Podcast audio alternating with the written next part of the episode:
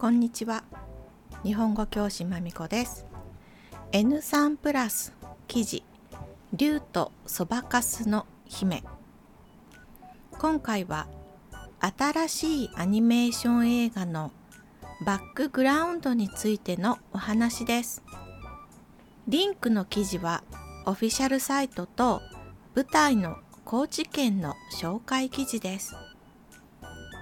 注目ワード今回は3つ。1凡人。普通の人という意味です。反対の言葉は賢人または偉人。優れた人という意味です。2仮想。IT の言葉ではバーチャルの意味です。3色眼鏡。色がついた眼鏡のこと。色がついた眼鏡をかけてみると実際の色とは異なって見えます。そこから実際に見えるものではなく自分の偏見を通して物事を見て判断するという意味につながりました。それではスタート。映画のあらすじ。高知県の田舎町に住む女子高生すずは幼い頃に母を事故で亡くして以来大好きだった歌を歌えなくなり父との関係にも徐々に溝が生まれていました。作曲だけが生きがいとなっていた鈴はある日全世界で50億人以上が集う超巨大インターネット空間の仮想世界 U にベルというキャラクターで参加します。そこでは自然と歌えた鈴。自分で作った歌を披露していくうちにその世界で歌姫として注目を集めついにはコンサートが開かれます。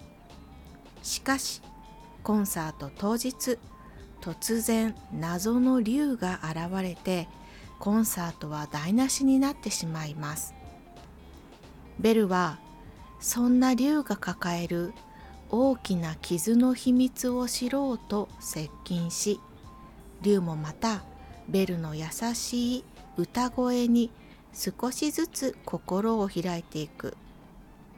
そんな中その世界で竜の正体探しがスタートするというストーリーです。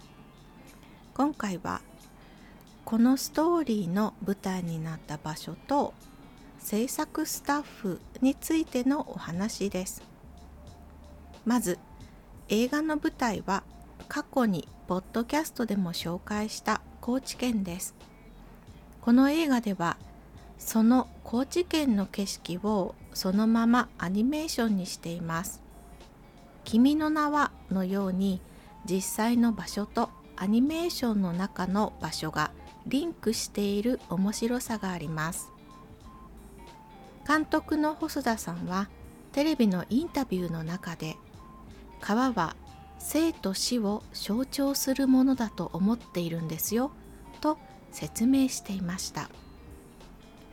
細田さんは才能ある人たちを心から称賛できる人です。キャラクターデザインを韓国人デザイナーのキムさんがしています。彼の原画イラストを見て想像を超えたものをいただいた。表情の一つ一つにベルの感情を感じる。などと絵を見つめながらワクワクした子供のようでした。どんな立場になっても素敵なものを素敵だと言えるってところが凡人じゃないところです。また仮想世界を作り上げたのはイギリス人の建築家さんです。インターネットで U の世界に合う建築物を探していて彼を見つけたとインタビューで明かしていました。